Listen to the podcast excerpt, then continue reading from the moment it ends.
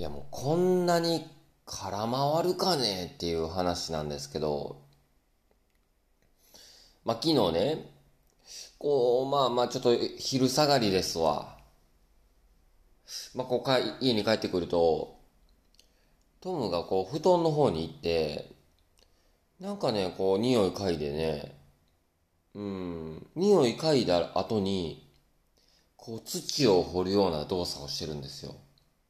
それを見てちょっと嫌な予感が、というよりもちょっと旋律が走ったというか、うん。まあ、よく見てみるとですね、枕元のあたりが濡れてるんですね。そうなんですよ。ちょっと粗相してるんですよね、トムが。あー、まあ来たかと。うん。まあ実はね、初めてのことじゃないんですよ。たまにね、あるんです。うん。まあ原因はいろいろあるでしょうが、たまにあるんですよ、トム。うん、まあけどね、まあまあ、あの、初めてのことではなかったので、割と冷静にね、対処しようと思って、オッケーオッケーオッケー。まあこういうこともあるよねって感じですよね。うん。まあまず枕。で、えー、布団のシーツ。どこまで汚れてるか、浸透してるかを確認ですよね。うん。まあ枕は全部ダメです。うん。まず枕は全部ダメね。で、布団のシーツ。まあこれもアウトね。うん。まあ当然でしょ。布団のシーツですから。薄いですもん。うん。その下の布団にまで行ってるよね。まあマットレスなんですけどね。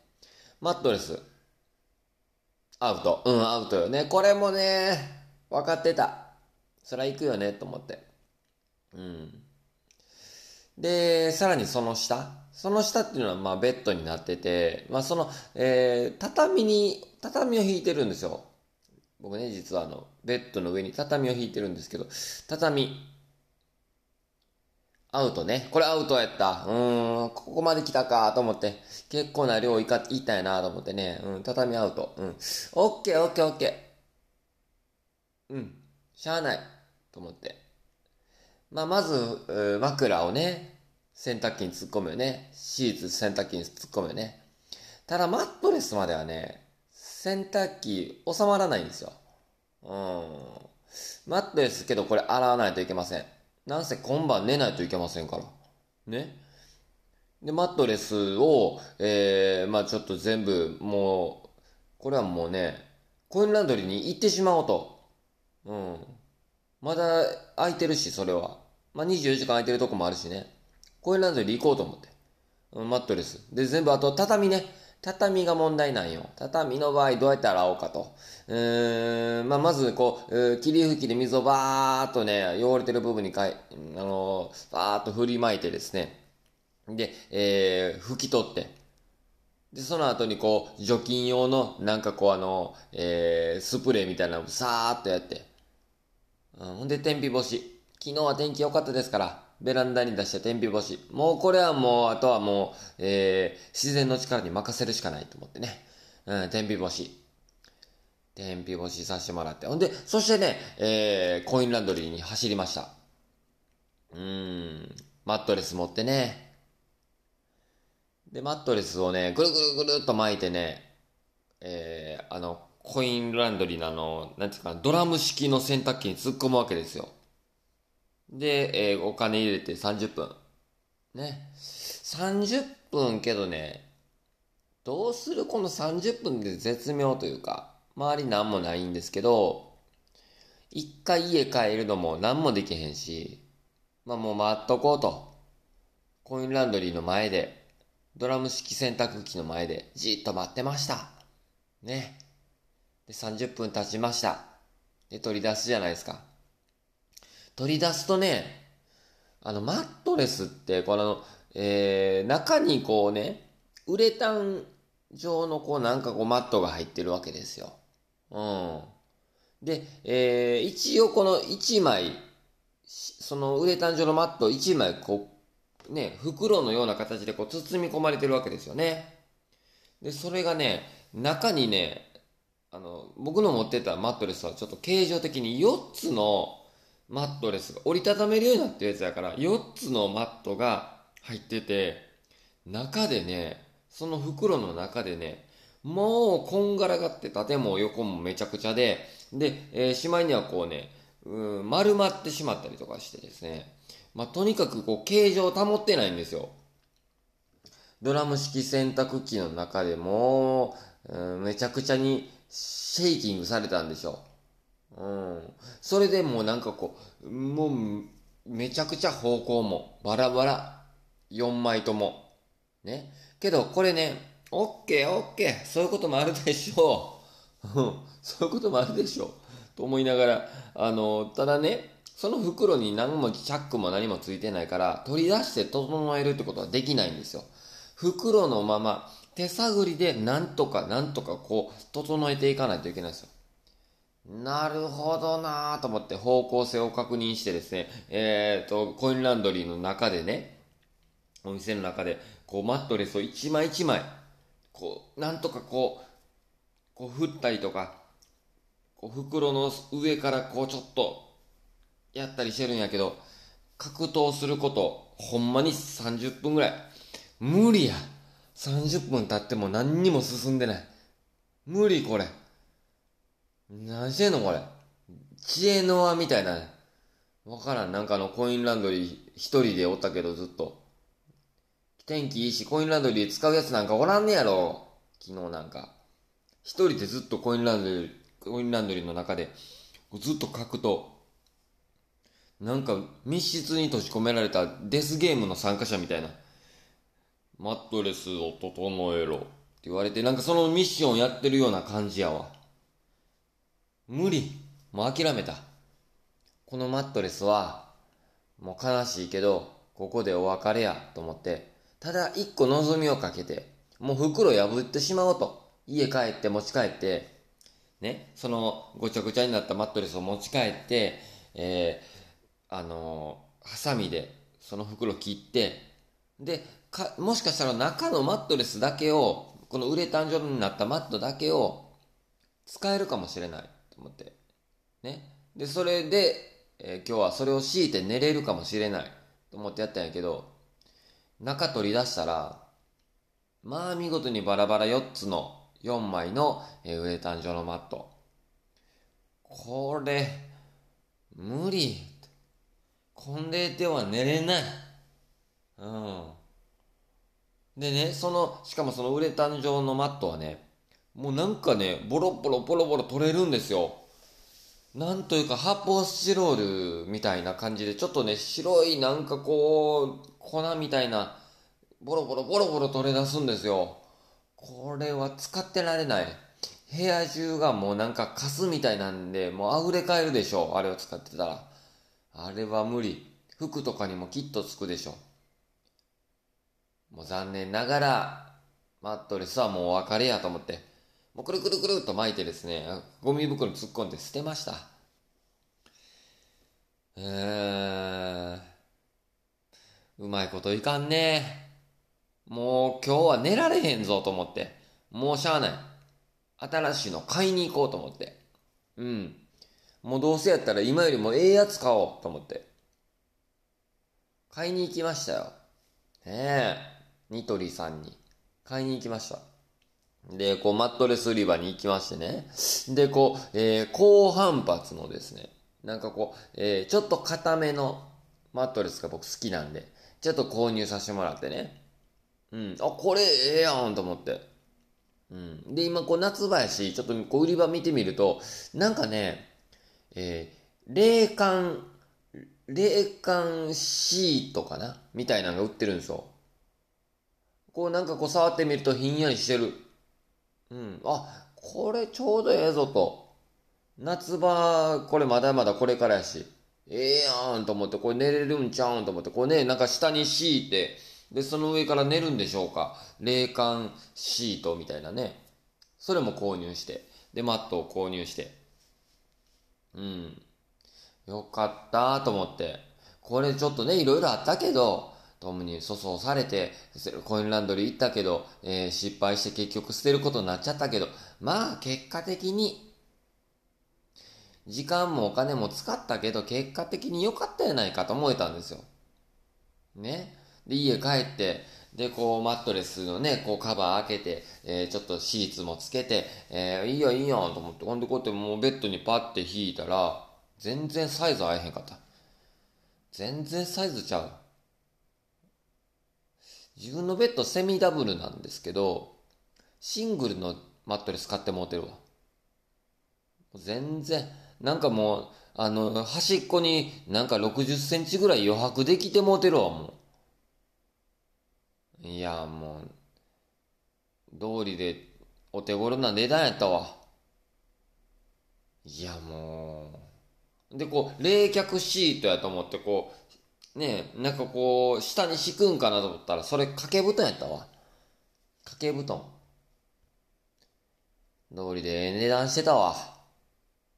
なんか、シーツでこん、まあまあええ値段するなと思って。掛け布団やな、それ。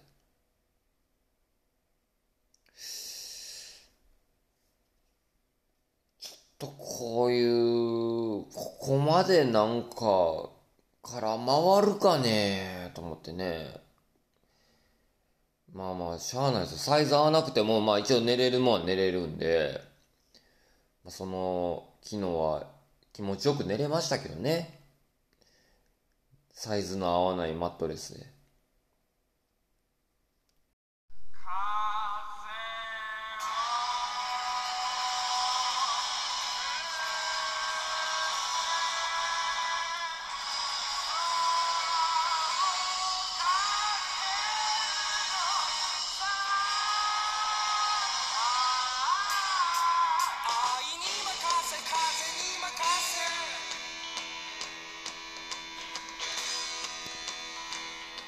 はい。改めまして、おはようございます。猫とコーヒーとまるまる始まりましたね。本日もどうぞよろしくお願いします。私、ターボーイと申します。よろしくお願いします。まあ、この猫とコーヒーとまるまる。まあ、猫丸なんつってね、えー、親しまれておりますが、えー、まあ、猫のこと、コーヒーのこと、そして〇〇はですね、もう何でも好きなこと喋ってます。ね。まあ、猫のことについては、えー、うちで同居している猫のトムのことについてはね、主に話したりしてますね。そしてコーヒー。コーヒーはですね、自分がもうハマりだしてね、ハマりにはまりだして、で、まあ、それがもう講じてですね、コーヒーアカデミーに通うようになりだし、そしてそれを、えー、得た知識や経験をですね、この、えー、猫丸でひけらかしていこうという、この猫とコーヒー、そしてこの〇〇はもう何でも喋ってます。この猫とコーヒーと〇〇。この3本柱で、えー、やらせていただいておりますので、えー、毎日、毎朝、ね、更新してます。どうぞよろしくお願いします。ねえ。まあ、昨日そんなことありましてね。まあ、最後ね、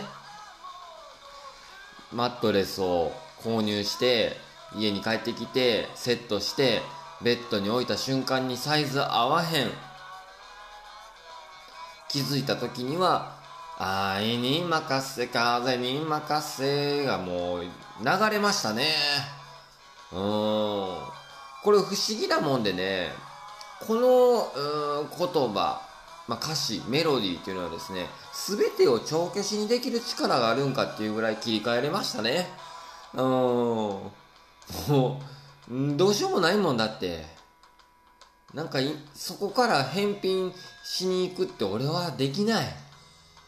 もう、ええわって思えたね。不思議な力あるね。もうそんな感じでしたよ、昨日はもう。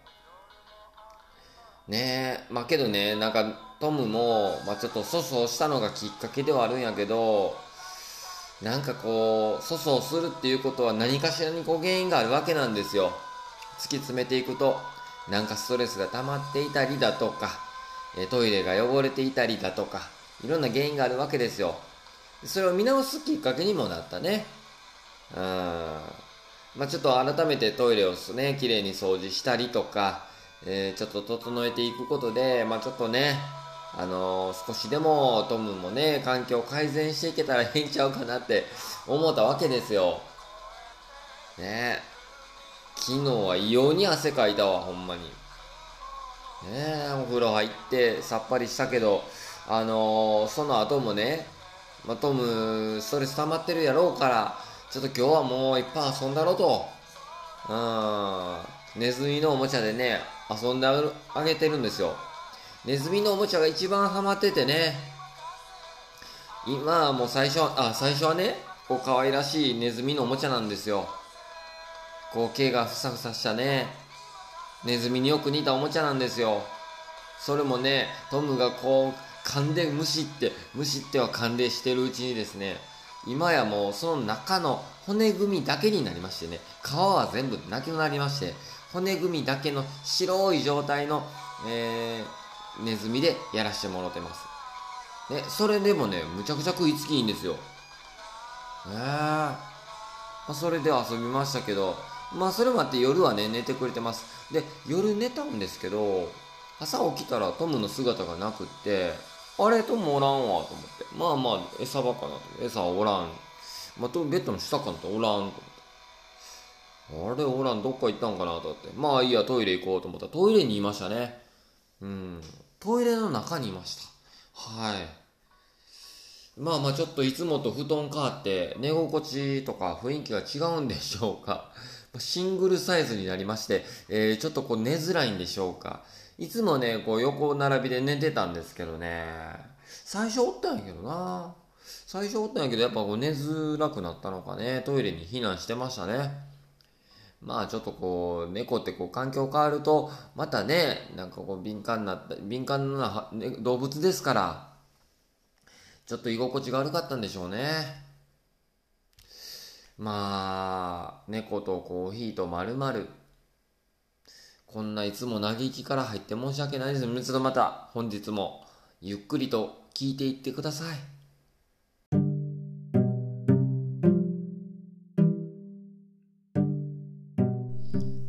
ヒーのコーナーです。ここからはね、もうちょっと自分のこうコーヒーアカデミーに習ってきた知識をね、もうひけらかしたい。まあ、ドヤ顔をしていきたいと。もう一つ言うならもうマウント取っていきたい。うん。まあ、ひけらかしていこうと思います。今日も。よろしくお願いします。コーヒーのコーナー。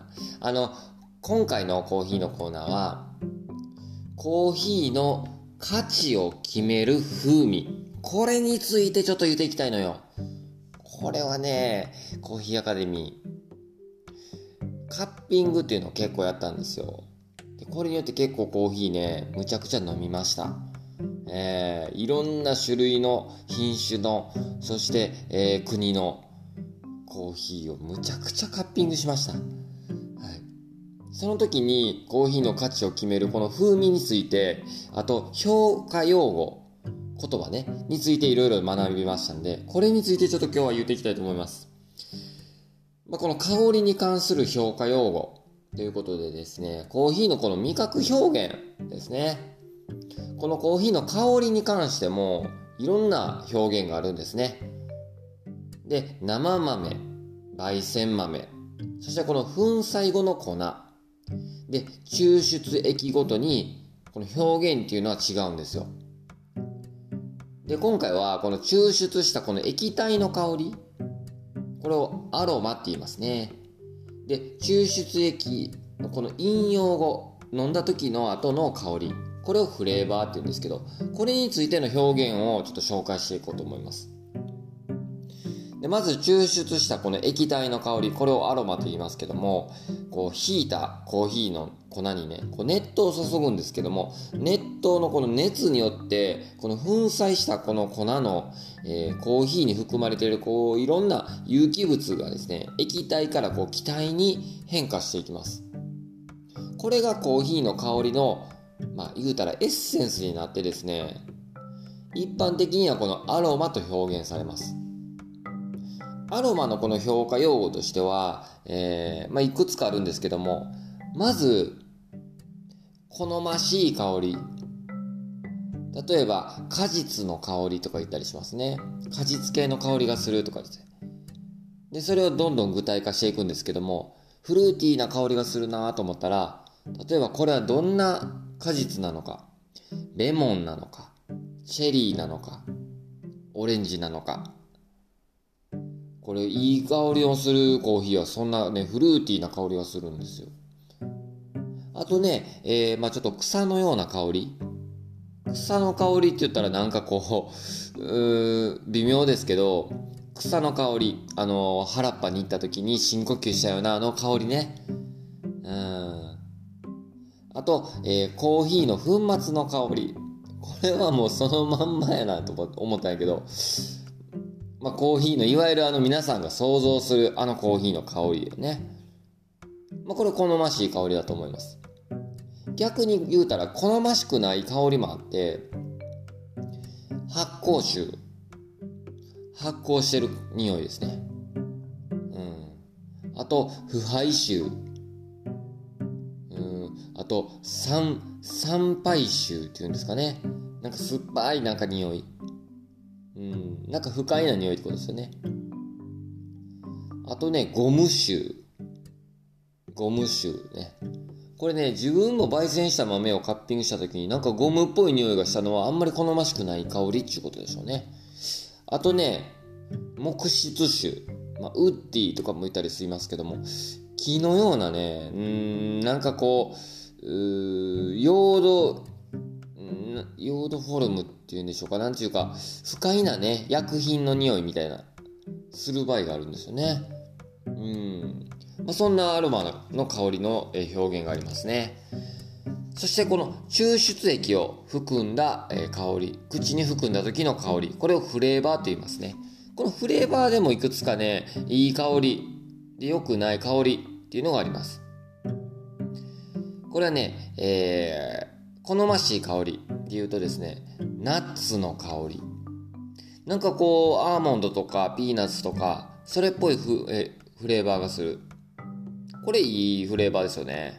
うん。あと、麦芽とかね、麦、トウモロコシっぽい香りがする場合。うん。あと、カラメルの香りね。逆に好ましくない香りとかっていうと、焦げ臭。なんか焦げたような、なんかあの、焦げの匂いね。あるよね、これね。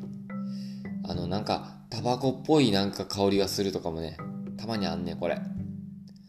あとね、化学薬品種、さっきも言ったけど、ちょっとなんかケミカルっぽいなんか感じがするなとか、うん、薬品種をこう連想させるような匂い、うん、ケミカルっぽいね、感じね。フレーバーあります。だからここで押さえておきたいのは、液体の、こう抽出した液体の、えー、から湧き立つこの湯気の香りがアロマ。で、えー、口に含んだ時のあの香りをフレーバーと言います。だから一般的に香りって言ってね、いい香りってくくりがちやけども、アロマ、フレーバー、違います。ね。えー、だから一色単にですね、いい香りっていうのもありなんですけど、ちょっとこう一歩踏み込んだ2だねって思われるためにはですね、いいアロマとか、あ、いいフレーバー。なんかちょっと変なフレーバーとか。っていうこの言葉の表現を変えるだけで、あ、ちょっと2だねとなりますんで、覚えておいてください。ね、ちなみにね、えー、粉砕した粉、あのコーヒーの粉の香り、粉自体の香りをね、フレグランスって言ったりもしますんで、ここも押さえておくといいですよね。ああ、いいフレグランスだねとか。って言ったりすると、あ、この人知ってんなってなりますね。うん。まあ、あとね、今回は、コーヒーの美味しさとはっていうところも、ここに繋がってありますんで、美味しさとは何ぞやっていうのをね、ちょっと押さえておきたいと思います。まあ、日頃こう何を基準に美味しい、まずいっていうのを判断しているかっていうことですよね。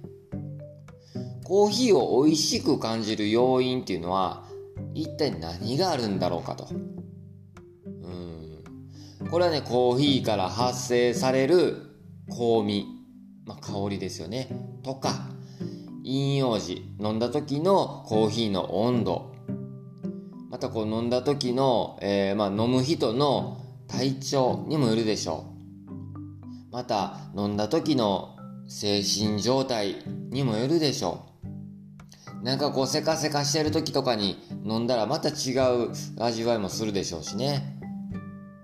その時の体調にもよるでしょう。まあ、さらに言えばですね、飲んでるところの場所、雰囲気、いろんなこう要素が絡まってですね、きっと人は美味しいっていうふうに判断すると思うんですよ。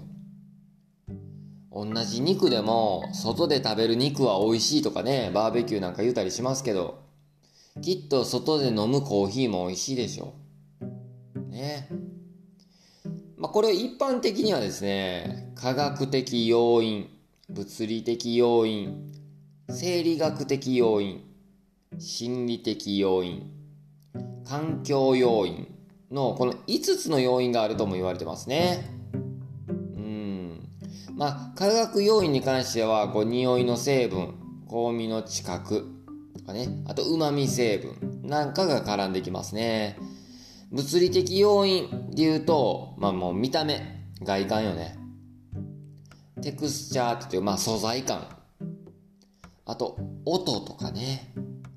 温度なんかもこの物理的要因に含まれますよね。生理学的要因なんかで言うと、空腹か満腹か。ね。これ大きいよね。お腹空いてる時に食べると結構何でも美味しく感じるもんな。うん。逆に満腹時に食べるとちょっとまた感じ方が変わったりとか。うん。あと口腔内、口の中ね。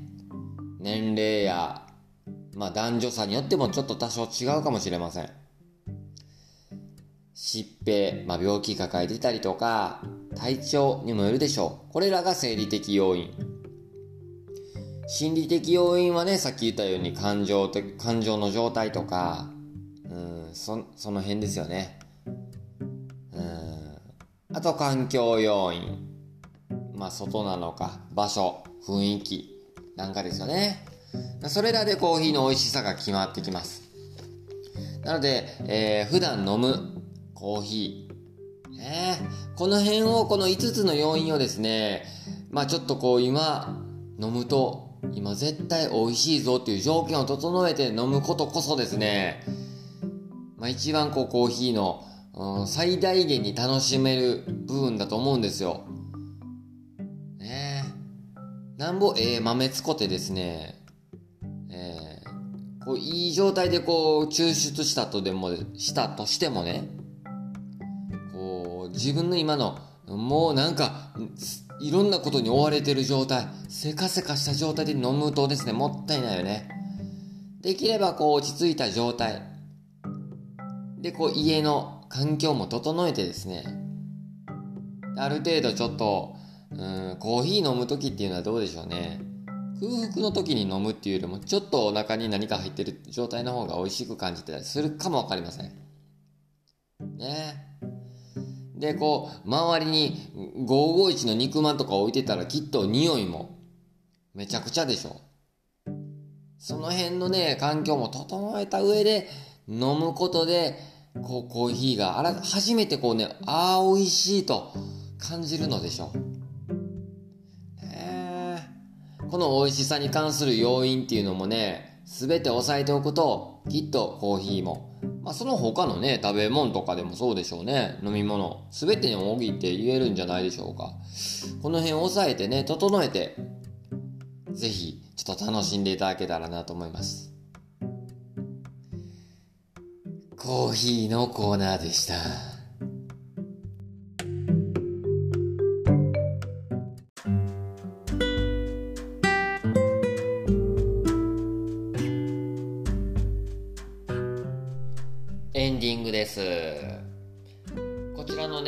は Spotify、Google Podcast、アンカーなどで過去のバックナンバーも、えー、アーカイブとして残っておりますので、ぜひそちらも合わせてお聞きください。そしてまた、えー、お便りも随時募集しております。お便りについては、インスタグラム、ツイッターの、え、DM の方からですね、ラジオネームを添えてお送りください。まあ、番組に関する感想、質問、メッセージ、えー、または、あのー、楽曲リクエストなんかでもいいかもしれませんね。はい。さえー、お便り送っていただいた方全員に猫丸オリジナルステッカーもプレゼントしておりますので、ぜひそちらもお楽しみいただけたらいいんじゃないかなと思います。またね、毎日毎朝更新してるんで、えー、Spotify でお聞きの方ですね、えー、ぜひあの、通知をオンにしていただけると、え、自分の、え、ポッドキャストがね、猫丸が配信されたら通知が行くようになりますんでね、ぜひあの、なんかこう、ベルみたいなマークがあるんですけど、そこをですね、タップしてちょっと通知をオンにしておいていただけたら嬉しいななんて思いますんで、どうかよろしくお願いします。ね、本日もお届けしてきましたけども、7月ですよ、今日から。気づけば7月。7月1日になっておりました。ねえ、あっという間ですよ。ってことは、今年2022年、もう半分超えたっていうことでしょ怖いやもう毎年思うね。なんか1ヶ月1ヶ月早いでしょ。なんなら1週間1週間早いねえ猫丸やってるとね、まあ、毎日更新し始めてるんですけどなんか振り返ればこんなやってんのって思うぐらいこれをね見た時にゾッとするね時間の経過と自分の成長が見合ってないなーそんって思っちゃうのよこれねあまあけどねまあそんなことは置いといてですね、今日から7月です。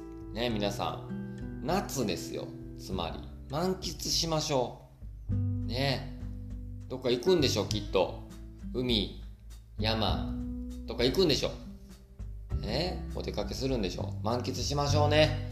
そして、えー、もう体調も気ぃつけましょうね。もう、きっついなこれ。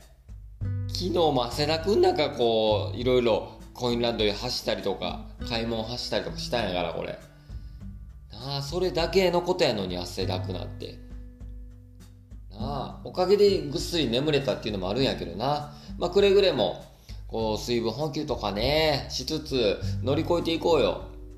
ね。あのー、水分だけね取りすぎちゃいがちやけどね塩分も取っとくといいらしいよ。どうやら。うん。塩分って何で取るよ。ね。塩で取るでしょ。ね。たまに時にはね塩風味のね塩系のねなんかお菓子とか食べてもいいらしいよ。時には。食欲ない時とかね。食べ過ぎるとよくないけどな。うん。まあそんな感じでですね工夫しもって乗り越えていきたいと思います。そして猫丸もどうぞよろしくお願いします。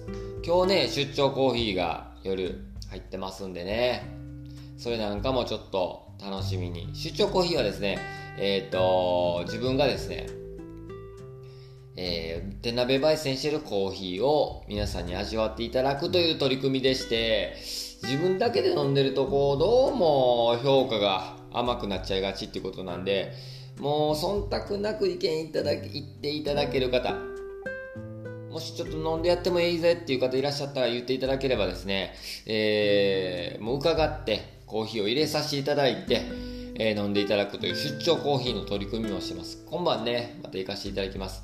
水の音というですね、えー、あれはクラブになるんかな？そこでね、ちょっとイベントがありまして、そこでちょっと入れさせていただくっていうね、場所を設けておりますんで、そちらにね、行きたいと思います。またちょっとこう夜にはなるんですけども、ちょっとお時間ある方とか、あ、なんかこう、その近くにその時間帯おるよっていう方いらっしゃったらね、ぜひフラッと遊びに来ていただけたらと思います。本日も猫丸最後まで聞いていただきありがとうございました。じゃあまた聞いてくれよな。